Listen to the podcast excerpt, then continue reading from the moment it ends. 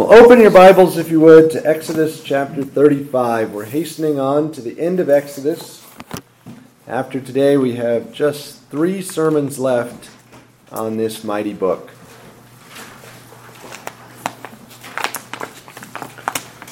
Exodus 35, verse 1. Then Moses gathered all the congregation of the children of Israel together and said to them, these are the words which the Lord has commanded you to do.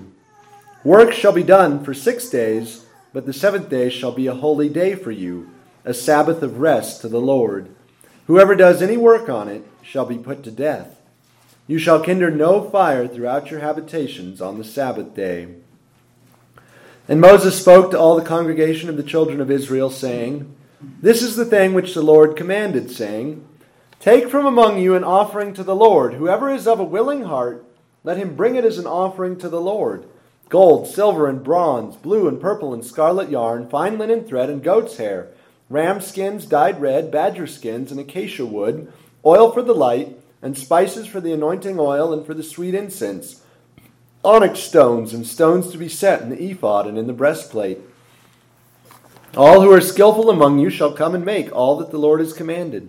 The tabernacle, its tent, its covering, its clasps, its, pillar, its boards, its bars, its pillars, and its sockets, the ark and its poles with the mercy seat and the veil of the covering, the table and its poles, all its utensils, and the showbread, also the lampstand for the light, its utensils, its lamps, and the oil for the light, the incense altar, its poles, the anointing oil, the sweet incense, and the screen for the door at the entrance of the tabernacle, the altar of burnt offering with its bronze grating, its poles, all its utensils, and the laver and its base the hangings of the court, its pillars, their sockets, and the screen for the gate of the court, the pegs of the tabernacle, the pegs of the court, and their cords, the garments of ministry for ministering in the holy place, the holy garments for Aaron the priest, and the garments of his sons to minister as priests.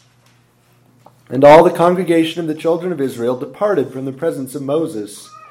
Then everyone came whose heart was stirred, and everyone whose spirit was willing and they brought the Lord's offering for the work of the tabernacle of meeting, for all its service, and for the holy garments. They came, both men and women, as many as had a willing heart, and brought earrings and nose rings, rings and necklaces, all jewelry of gold, that is, every man who offered an offering of gold to the Lord. And every man with whom was found blue and purple and scarlet, fine linen, goat's hair, red skins of rams, and badger skins, brought them. Everyone who offered an offering of silver or bronze brought the Lord's offering. And everyone with whom was found acacia wood for any work of the service brought it. All the women who were gifted artisans spun yarn with their hands, and brought what they had spun of blue and purple and scarlet and fine linen. And all the women, women whose hearts stirred with wisdom spun yarn of goat's hair. The rulers brought onyx stones, and the stones to be set in the ephod and in the breastplate, and spices and oil for the light, for the anointing oil, and for the sweet incense. The children of Israel brought a free will offering to the Lord all the men and women whose hearts were willing to bring material for all kinds of work, which the Lord, by the hand of Moses, had commanded to be done. And Moses said to the children of Israel, See, the Lord has called by name Bezalel, the son of Uri, the son of Hur, of the tribe of Judah. And he has filled him with the Spirit of God in wisdom and understanding, in knowledge and all manner of workmanship to design artistic works, to work in gold and silver and bronze, and cutting jewels for setting, and carving wood, and to work in all manner of artistic workmanship. And he has put in his heart the ability to teach, in him and Aholiab, the son of Ahisamach of the tribe of Dan.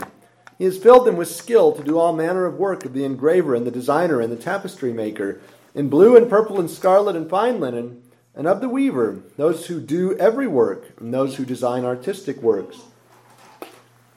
And Bezalel and Aholiab and every gifted artisan in whom the Lord has put wisdom and understanding to know how to do all manner of work for the service of the sanctuary shall do according to all that the Lord has commanded. Then Moses called Bezalel and Aholiab and every gifted artist in whose heart the Lord had put wisdom, everyone whose heart was stirred to come and do the work. And they received from Moses all the offering which the children of Israel had brought for the work of the service of making the sanctuary. So they continued bringing to him freewill offerings every morning. Then all the craftsmen who were doing all the work of the sanctuary came, each from the work he was doing. And they spoke to Moses, saying, The people bring much more than enough for the service of the work which the Lord commanded us to do. So Moses gave a commandment, and they caused it to be proclaimed throughout the camp, saying, Let neither man nor woman do any more work for the offering of the sanctuary. And the people were restrained from bringing, for the material they had was sufficient for all the work to be done. Indeed, too much. Let's pray. Father, don't let us be lost in the lists. Help us to see that you provide for your dwelling place through your people's generosity. Continue to do that, we ask. Continue to provide for your dwelling place through your people's generosity. Help us to give and help us to know that we are giving so you can dwell among us. We pray these things, asking that you would give us focus on your word, heal our hearts, transform us to see the glory of the Son of God, the great temple builder. In Jesus' name, amen. Well, if you keep reading, you'll find that the tabernacle used roughly one ton of gold, two tons of silver, and three tons of bronze. And that was considered a portable structure. One ton of gold, two tons of silver, three tons of bronze. Now, you might hear this passage and say, all right, they were bringing stuff so that they could build a tabernacle. We should maybe bring stuff to build a building. There is no one to one correlation there. God's people were bringing, as Ephesians says, as Psalm 68 says, so the Lord God might dwell among them. They were giving to God's dwelling place. Today, where does God dwell? God dwells in his people.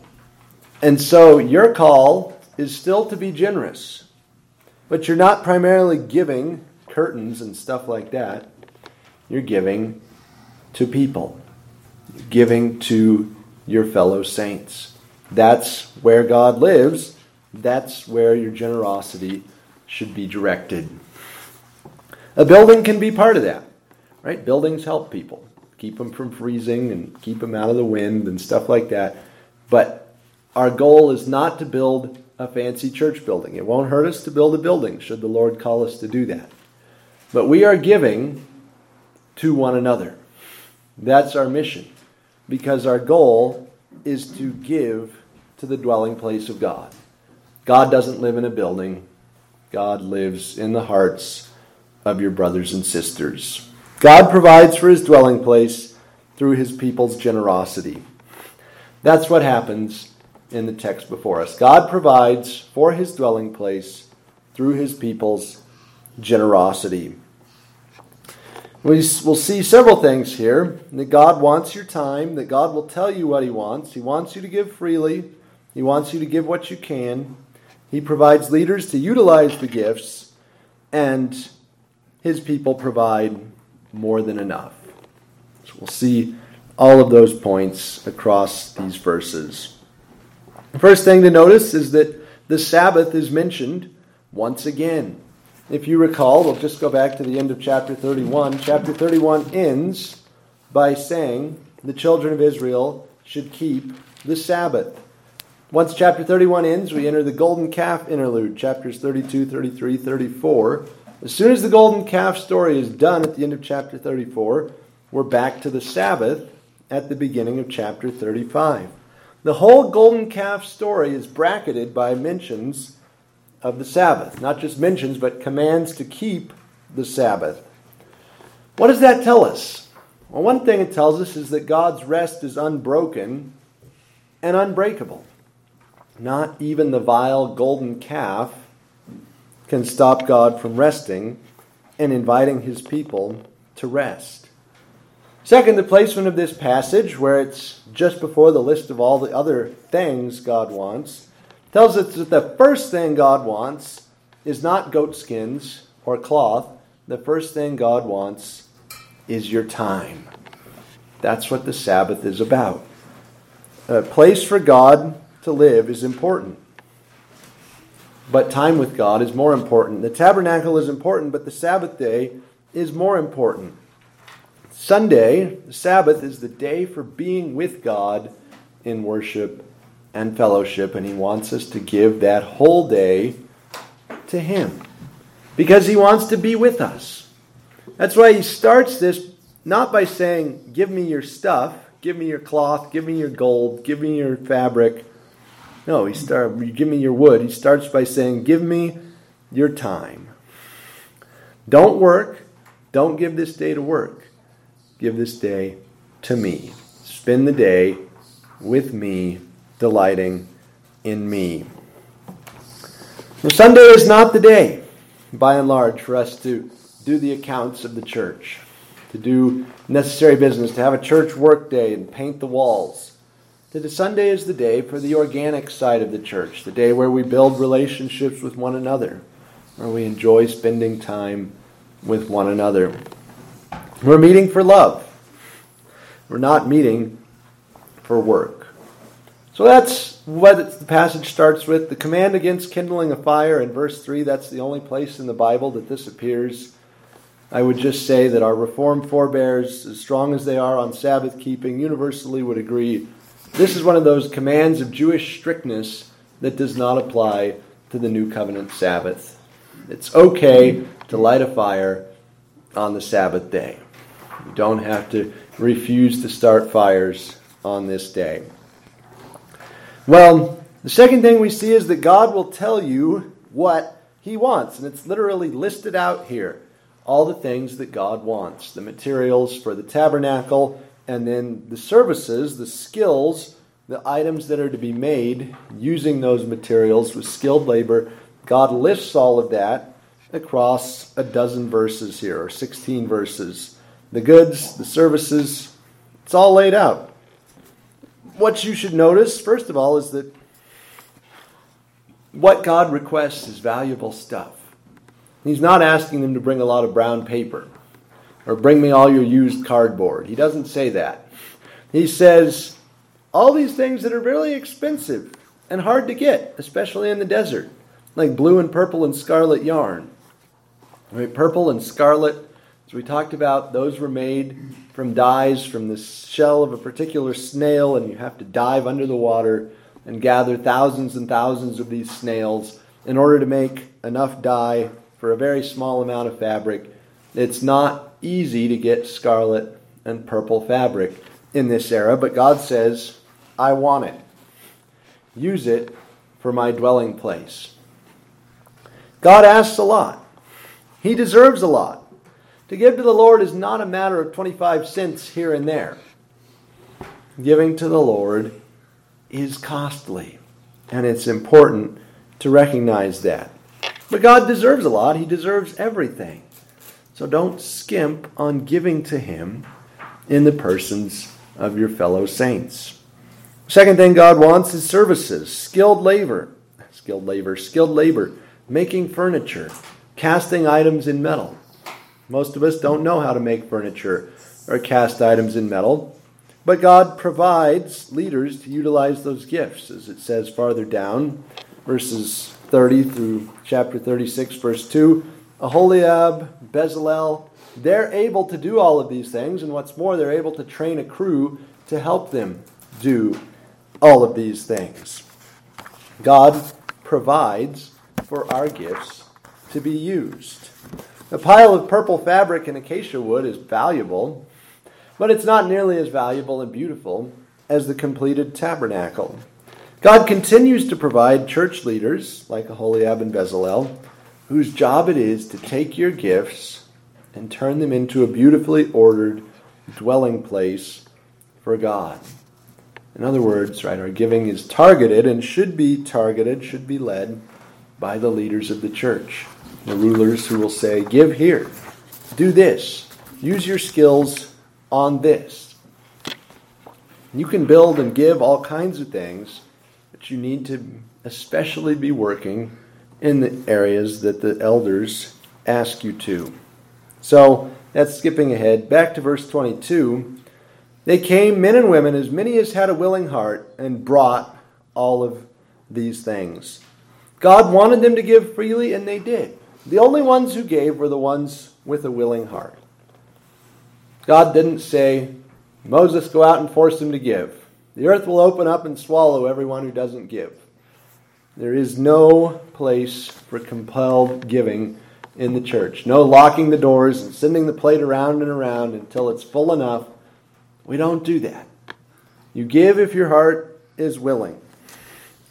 We've criticized Israel for several things in the story of Exodus. They're complaining and so on, their golden calf. That means, on the flip side, we need to praise them. They gave. They gave generously. They gave abundantly. They may have had nothing. They were slaves, then the Egyptians gave them all this stuff, and they happily gave it to God. We need to be the same way. We need to give to God. We have to give, but again, only if we're willing. What makes your heart willing to give? Looking around and seeing all that God has given you is a good start. Meditate on His gifts. Look at His benefits. See the value of His presence. Know that He is worthy. Do you train yourself to see God's glory? When you do, you will give freely. When you understand the worthiness of Christ to receive anything you could possibly give, and you understand that inasmuch as you've done it for the least of these, you've done it for Him, that's when you will give freely. Well, different groups give what they can. The text specifically mentions men giving, men giving uh, especially all of the materials. The men are mentioned with the materials the blue, the purple, the scarlet, the fine linen, the goat's hair, ram skins, badger skins. The whole bit is given by the men. The women, meanwhile, are mentioned as giving skills. They had the ability to spin with their hands, to take the yarn, to take the goat's hair, and to make linen and blue and purple and scarlet fabric and goat hair fabric. The women did this. They applied their skills to the raw materials contributed by the men, and they made the beautiful things for the house of God. And then the rulers, they gave onyx stones and the precious stones for the ephod and the breastplate. They gave spices and oil for the light, for the anointing oil, and the sweet incense. What is this saying? Church leaders need to give. Pastors who are given to by the church need to give to the church. No one should say, I don't have to give to the church. The church gives to you, you give to the church. God gives to you, you give to God. So, men gave, women gave, leaders gave. God provided leaders to utilize the gifts. And at the end of the chapter, or the end of the section, God's people provide more than enough. Enough services, all the craftsmen came, each from the work he was doing. There was a craftsman for everything that needed to be done. And there was more than enough goods. All of them Obviously, Moses had to send people through the camp saying, Stop, no more. In fact, if you turn ahead to chapter 38, verses 21 to 28, it lists how much was given of all of these different things. So, the one ton of gold, two tons of silver, three tons of bronze, that's all listed there as what was given for the tabernacle. Churches that are well run tend to quickly become rich organizations. They accumulate wealth over generations. God's people give more than enough. The text makes it sound like they did so in just a few days. It doesn't say for sure how long it took for the people to give too much. But we know that this is still true. Over time, the people of God are extremely generous and give far more than enough. The Lord has given gifts to us. We give them back to Him so that He can dwell among us. That's what Psalm 68 says, what Ephesians 5 says. The greatest gift He has given us is His Son.